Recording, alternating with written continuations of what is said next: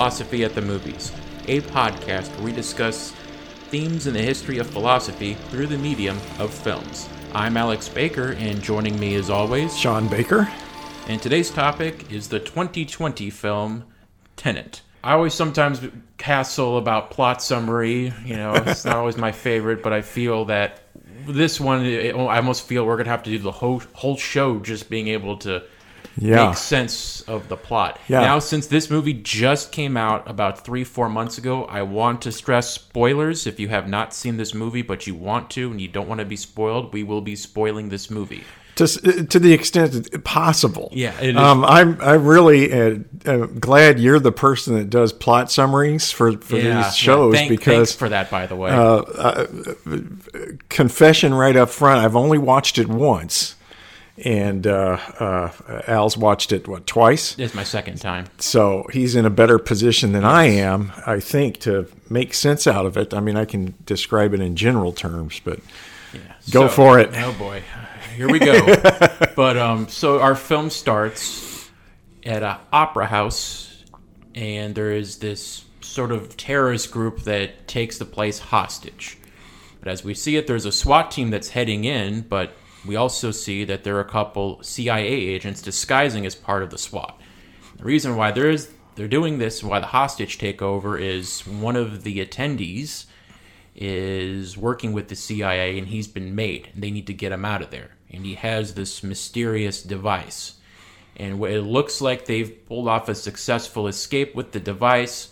Our lead CIA agent gets, who was unnamed by the way, we never find out his name. yeah. Uh, But he is the the actor is the son of Denzel Washington, so we can call him Denzel Washington if you want. but um, he, You, you don't want to call him the protagonist, like they do- protagonist. Uh, he actually Well, calls we- himself we- that. That's a spoiler right there. but he gets he gets captured, and they're interrogating him, and he is successfully takes a cyanide capsule before ratting out his own men. But he re- he wakes up, realizes that the cyanide was a fake, but apparently, I guess the Ukrainians just assumed he was dead and left him there. But the CIA picked him up, and this it, the one of the guys says that was a test, and now we're recruiting you for this special mission mission called Tenet. And from there, he goes to a secret area where he learns about what this new weapon that inverts entropy of an object. And the thing is, this woman shows him a bullet. And she goes to the shooting range into this big giant rock, and there's bullet holes in it. And she says, point and click. But the gun has no bullets in the clip, but he points it anyway, and the bullets come out of the rock and into the gun, and it right back in the clip as if it's already been loaded. So then he learns that through that there is a Indian arms dealer who has been dealing these weapons. So he goes there, he meets up with this secret agent Neil, who helps him get into this compound of this arms dealer. He realizes that the arms dealer is not a man but a woman. She's been using the disguise as a man to help her get what she needs. And she points him out that she those the bullets and the weapons she sold to this Russian were regular, not through this entropy, this new device, but he has them. So he goes, meets through this woman who is married to him, and she was blackmailed because she sold him a, unknowingly sold him a forgery, and he's been u- lording that over there to be his wife, and they have a child, and he's trying to make a contact with him, and then he promises to go to a art place in Switzerland yeah. to get this art that's he's the forgery that he's holding over to help her out, and also find that he's using using this um, entropy for plutonium to gain, and which throws in that he if falls into his hands, he might be looking to destroy the world. So they pull off this heist, but they don't find the um, painting, and they fight with these two people. Which, but these two people are antagonists. They have been using the entropy. They are entropy themselves, so it fights backwards. There's a gunfight. The bullets are in the Glass. plexiglass and they come out as he's shooting him. Yeah. We see Neil, the other guy, fighting this guy, but he pulls off the mask and he looks and he leaves him alone. And then just when they're interrogating this guy, looks like they're about to shoot him in the arm, he flies back after the explosion because there's an explosion to create a diversion. They go back. He makes contact with um, the Russian um, Sator. Yeah.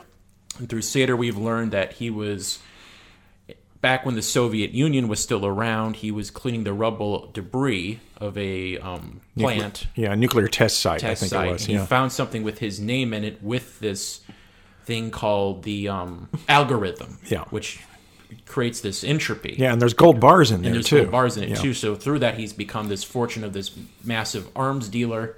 So I, I feel like we're gonna. ta- I've already taken about six minutes. So, I, so That's that's fine. I, I'm going on to a bit too long, but basically, he's has he, he he's dying of pancreatic cancer. Yeah. and he's basically using this thing called a turnstile, which is now using to go time and backwards. Right. To get back to this point where he was somewhat happy, he was on vacation with his wife in Vietnam, and he was going to die that day, but also that it would set off this The al- the device, the, the algorithm. algorithm device, which Yeah. would basically cause this massive chain reaction that, simply put, would put would destroy the entire world. Yeah, or the universe. We're never so- quite sure here. yeah, Yeah. so he the- literally can destroy the world. Yes. So our main character, Denzel Washington's son, goes back in time as he goes through the turnstile himself. There's this. He meets up with Neil. They have this other um, crew of Tenet, this whole basically army. They raid his secret base. yes. all in all, they save the day. But then Neil, at the end, Neil reveals to him because this organization's Tenet was founded in the future because a lot of the stuff that this stuff happened was also in the future. Yeah. And we find out that our main character is not just a simple part of this; he is the protagonist. He Yeah. created Tenet, and at the end, Yeah. he's about to. The Indian woman is about to assassinate Kat, the wife of Sator, to basically tie up any loose ends because she went. He went. He had her through the turnstile to save her because she was shot with an inverted round. Right. But he saves her. He kills the assassins. He kills her. And so that's pretty much how the movie ends. If you're confused, I I I seen it twice. I'm not hundred percent. I didn't want to make the whole mo- the whole show just us summarizing the plot. Yeah. But that's it. I will say, I, watching it the second time, I it was a little bit more clear the first time. But yeah, it's it. it this is typical. No, like some people. It's Nolan on steroids. It's Yeah. it's not even it's almost not right to say it's typical Nolan. It's Nolan on steroids. I mean, I can tell you, I'm only after one viewing. I think you did a hell of a job with that synopsis. It's cleared some things up for me. I get the idea, and this kind of happens with his films a lot. You get the basic idea, the general idea, the the kind of philosophical nugget he wants to explore, right? Yes. Like in Memento, you see him exploring the issue uh, or, or what it would be like to be a person that has uh, no short-term memory and is literally reborn every, you know, two minutes to five minutes, trying to figure out where the hell they are. You get that quick. You understand the premise, but it takes you two or three viewings to figure out the exact storyline. Well, the same thing's going on here. Uh, the basic premise seems to be that uh, time travel is possible, and that uh, even though it is possible, all of the events in any given chain of uh, uh, events are fixed. They will not change. So all you can do to, as it were, uh, affect a more positive outcome is jump back in time and and try to uh, try to uh, make the events uh, not necessarily completely different, but uh, still flowing and occurring exactly as they did, but. Uh, but with, uh, in some sense, a more positive result. That seems to be the case. And there's only one timeline here. Um, unlike some other films we looked looked at, it looked like uh, you know you, you you're basically working with the multiple world Uh, hypothesis. Mr. Nobody, which we yeah, didn't watch. we didn't watch, but e- even um, uh, our last episode, uh, the Christmas episode, um, "It's a Wonderful Life," seems to explore alternate possible worlds. Right, and George is kind of taken to an alternate possible world in that one. This one, there are no alternate possible worlds. The only world you can jump uh, back in time to is your own world, right? So you have this very interesting case of all of the characters in this film um, being able to jump back uh, from, uh, as, as it were, a future time um, to the present with more information than their their alter ego, their self, has at that present time. So part of the thing here, as far as I can tell, with Neil and the protagonist, is you know they're jumping uh, back to certain crucial events in the storyline, knowing more about what Kenneth Branagh, bad guy Russian, is doing, and uh, knowing what they need to be, do to be able to forestall his uh, his uh, attempts at ending the world mm-hmm. and himself, or at least or preventing it altogether, right? Um, so they they jump back to different parts of the story's sequence, and Kat does this as well. Once she's recruited and understand what understands what the hell's going on. Um, and it's interesting, you know, they're either trying to prevent their earlier selves from doing things that'll screw things up, or uh, aiding them in some way uh, to allow the ultimately positive outcome to occur, even though it's true, nevertheless, that the positive outcome, um, uh, there isn't going to be any other outcome, so to speak. Mm-hmm. And I think that's part of the kind of the pathos in that scene later in the movie where Neil uh, reveals to uh, Denzel Washington's son that he's yeah. actually the guy that is like the head dude at uh, yeah, Tenet. They've known each other for years, for years and years and yeah. years, and he and he leaves after revealing this to him.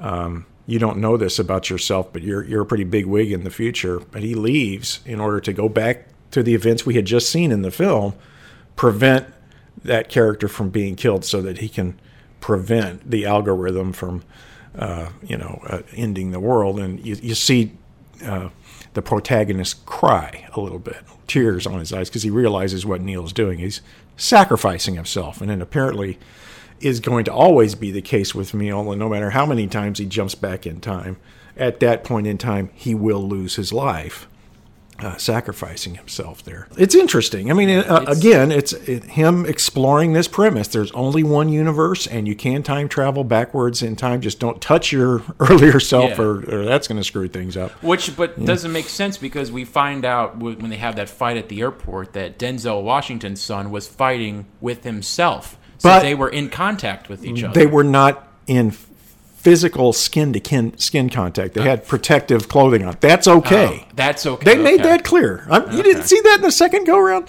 because I was thinking the same thing. It's a good thing he's wearing the the mask and the protective yeah. suit because yeah, be if it was skin to skin, boom, you, you, it's matter antimatter, right? You're gonna. Just... If, I, if that was me, I would be running as far away as I can from him, making sure because you're getting in close quarters. Like, what if you know your yeah. exposed part of the glove touches his yeah. exposed part of his wrist or something? Then Seems like it. Seems like madness it. happens. But it's interesting. So that's the basic premise of the film, right? There's only one. There's only one world. There are not multiple universes, and you can time travel in it.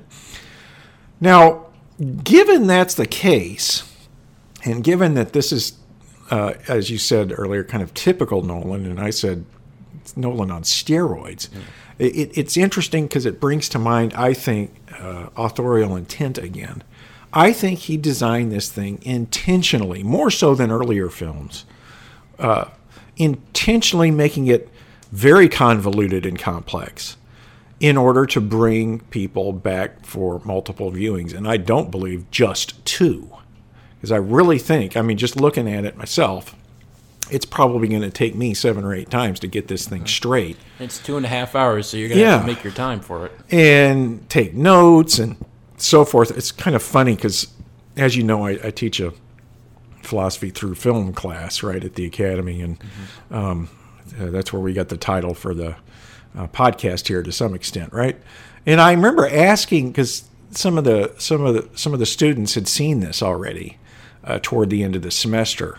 And I remember asking because we do two Nolan films, we do Memento and we do Inception. And I remember asking them, guys, what do you think? Um, do you think this film would work for this class? And to a person, the ones that did see it, and there were about five, I think, they all said, no, it's actually too complex for uh, a typical unit we do with the course. You'd almost have to spend weeks on it just to straighten out the plot line, and I tend to agree with that. And I think think that gives reason to say that m- maybe Nolan overdid it here.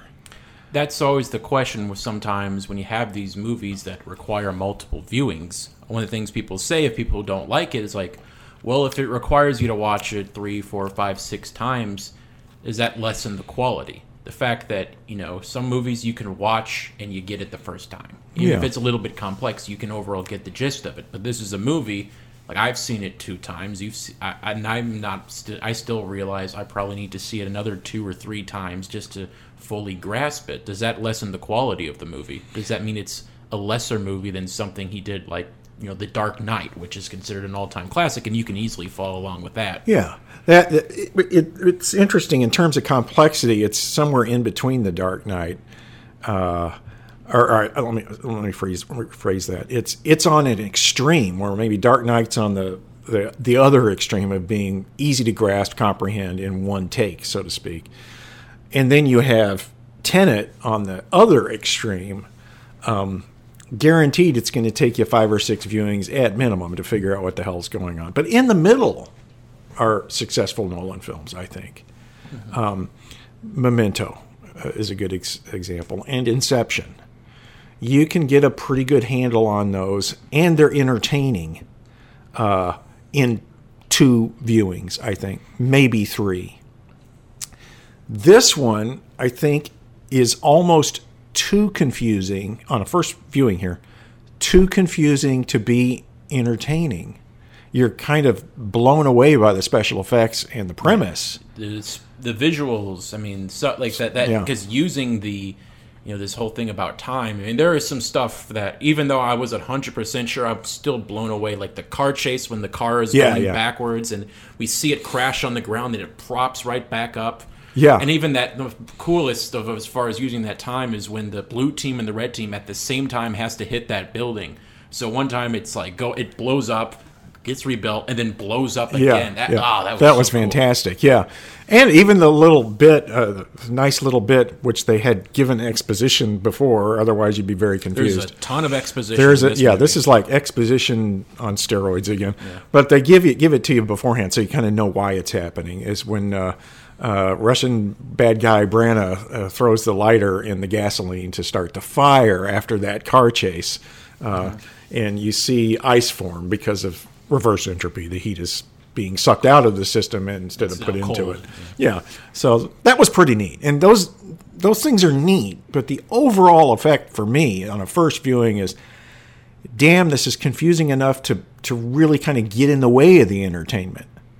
Um, it is compelling me to watch it a second time, but you know what? I'm not sure if I'm going to even grasp it a second time. So it's going I to didn't- compel me to watch it a third or fourth or fifth time. You know what? I don't know if I want to invest that much time in one film. And there's other movies out there. Yeah. So I think if that's the case, I think he's working at cross purposes with himself with this one. He kind of, I think he overdid it with the complexity. Mm-hmm.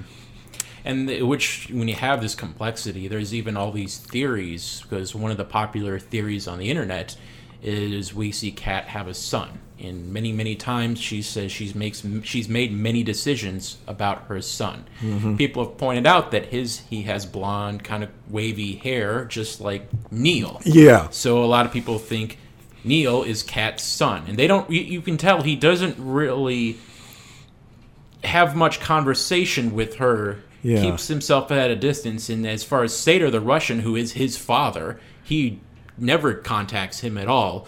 So I'm what you. I mean, there's no.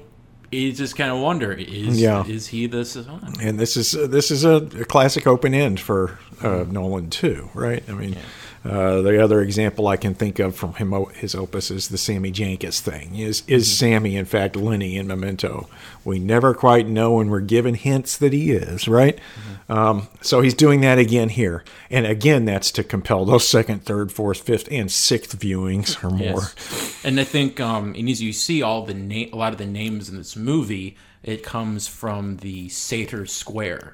And Yeah. people who don't know that it is it's this palindrome that goes back. It was there was a thing they found in the fall of Pompeii. Yeah. it's basically what opera, sator, arepo, tenet, Yep. and then um, Sator is spelled backwards. Yeah. And, and it's basically you go any way you go horizontally or vertically, it's going to spell the same way, just like a man, a plan, a canal, Panama. Right. And it is, apparently they, they've used that for many Christian imagery going way, way, way back in, you know, the Roman times. And so he's used that because, you know, Sator's the Russian, Tenet is the name of the organization, Yeah. the raid is on an opera house, the art dealer that got um, Kat into trouble, his name is Arepo. Right. So it is it just he's he seems like he's used he, he's modeled that for the entire theme of this movie. Yeah, and, and you know, part of the part of the reason Tenet is chosen as the title of the film and the t- uh, the the name of the uh, super secret organization, Um, that ultimately is running things from the future here uh, is that it is like you said a palindrome. It reads the same backward and forward, and that's supposed to be kind of representative of these people being able to go backward and forward in time and retain their uh, identity. Um, I've always wondered uh, in, in terms of uh, the possibility of time travel, um, whether or not, and this is kind of getting into, I think, your next topic here, whether or not uh, uh, the premise is actually possible. Yeah, because one of the things that we're talking about with time travel, one of the things I was thinking about is this movie corresponding with the butterfly effect. For those who don't know, I I think it was it was from a it was coined by a short story by Ray Bradbury, where basically is if you go back in time, you will affect anything, even the most minor thing, like say you accidentally step on a butterfly. Could have drastic effects. Like in the short story of the Ray Bradbury, mm-hmm. there's a time travel is very popular, and pers- supposedly when they're about to leave, there was this hotly contested election, and the person who was this you know dreaded fascist nearly won, but he lost by like the thinnest of margins. When they go, so they go back in time. They're told you stay on this path, you don't touch a thing. They do, but one guy strays just the tiniest little bit. and Yeah. he steps on a butterfly.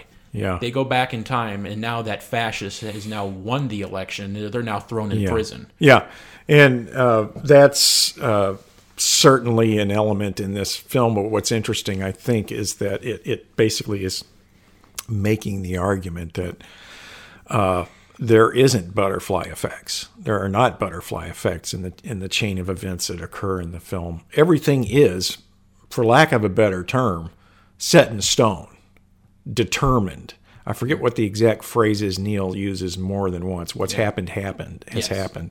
So it isn't there isn't that sensitivity to perturbations in the initial conditions, so to speak. Yeah, like In the this phrase of going back in time and killing Hitler as like a Yeah, before he went on his exactly right. And and They're saying if you do that, he'll survive, or somebody else will take over in power Yeah. who's just as bad as he and was. yeah, and, and about all you can do in that case is try to mitigate the circumstances to some extent, but he will always survive, according to that view.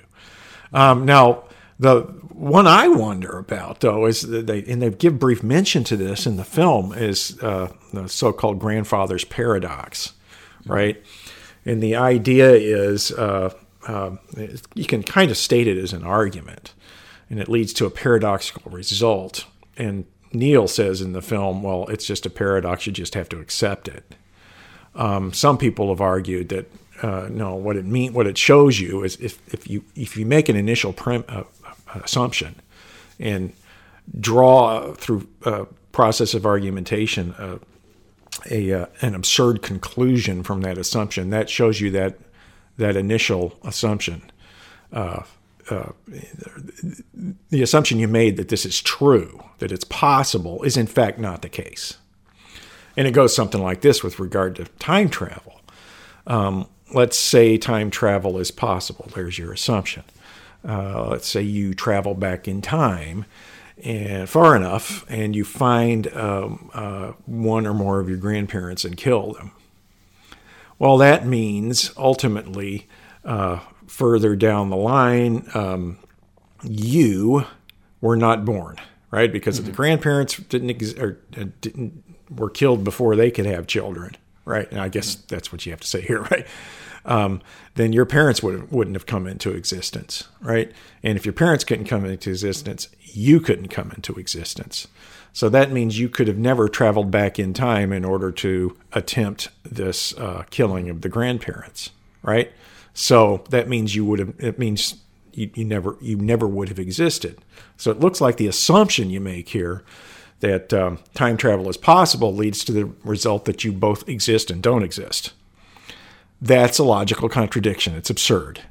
So some people take that as a proof that time travel, at least backwards in time, right? We all naturally travel forward in time. That's no problem. But um, uh, time travel, literally meaning traveling backwards in time, is not possible, right?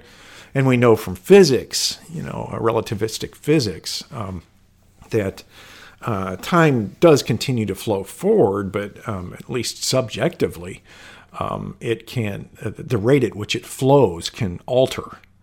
Uh, and Nolan explores that again in Interstellar, right? Uh, where uh, the main character there returns back to Earth and his daughter is very old. So this movie was also even outside the theater. There are some issues here because obviously COVID has you know basically limited so many releases this year. A lot of stuff was put on streaming and was meant to be in the theaters. Yeah. Other big tentpole movies were pushed back and are coming out this year, such as the new James Bond movie. This, but Nolan was insistent, saying, "I need this to be in the theaters. I am not putting this on streaming." He delayed it. It was supposed to come out in August. I think it came out around Labor Day, so that's about a two, three month delay. Yeah. And it lost a lot of money at the box office. And you think, and his thing was there are certain movies. I think his defense was some movies you just have to see in theaters, not only with this big spectacle of, you know, like what we did with the time and the action sequences, but you know, he's like I said, this is a movie that requires multiple viewings. And I think what he was trying to do with this is almost save movie theaters because he also has spoken out because um, Warner Brothers has now pushed all their movies that are slated to come out this year, 2021, mm-hmm. on HBO Max, meaning that yeah. the day it comes out in theaters, you can just watch it on HBO Max if you don't want to go to the theater.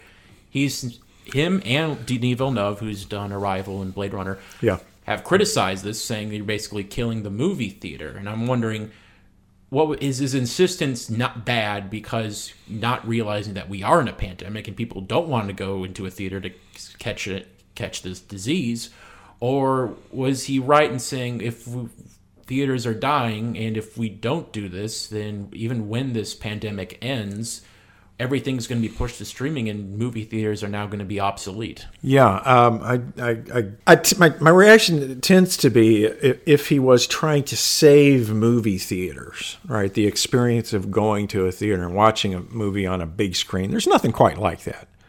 Um, getting back to the last our He's last been episode. insistent on his stuff being in IMAX too, Yeah. which is an even bigger experience than just like your yeah, local theater. You, you can't duplicate that. 2001: A Space Odyssey is, for me, the the classic example. Being an older person, and maybe he uh, has something like that in mind with this film. or the very first Star Wars. Yeah. I mean, you just there's nothing quite like seeing it in a big screen, darkened room with the surround sound around you. It, you can't mimic that on a in a television, even with headphones on. You can't do it. Now, if that's the case, then I I, I do tend to think he's he's being a, a little bit incautious and short sighted because uh, we do have the pandemic going on. Thank you for listening to this week's episode of Philosophy at the Movies. You can find this podcast and more podcasts produced by the Stockdale Center by visiting the Radio Stockdale page at usna.edu. This program is hosted by Radio Stockdale. You can also listen to their podcasts such as Ethics and the Naval Warrior and The Do Over. If you like this podcast, you might be interested in my other podcast, Real Sounds, where each episode I dedicate to classic movie soundtracks. That can be found online at thesoundofcinema.podomatic.com. So until next time, I'm Alex Baker, And I'm Sean Baker. saying so long and be sure to catch us next time on Philosophy at the Movies.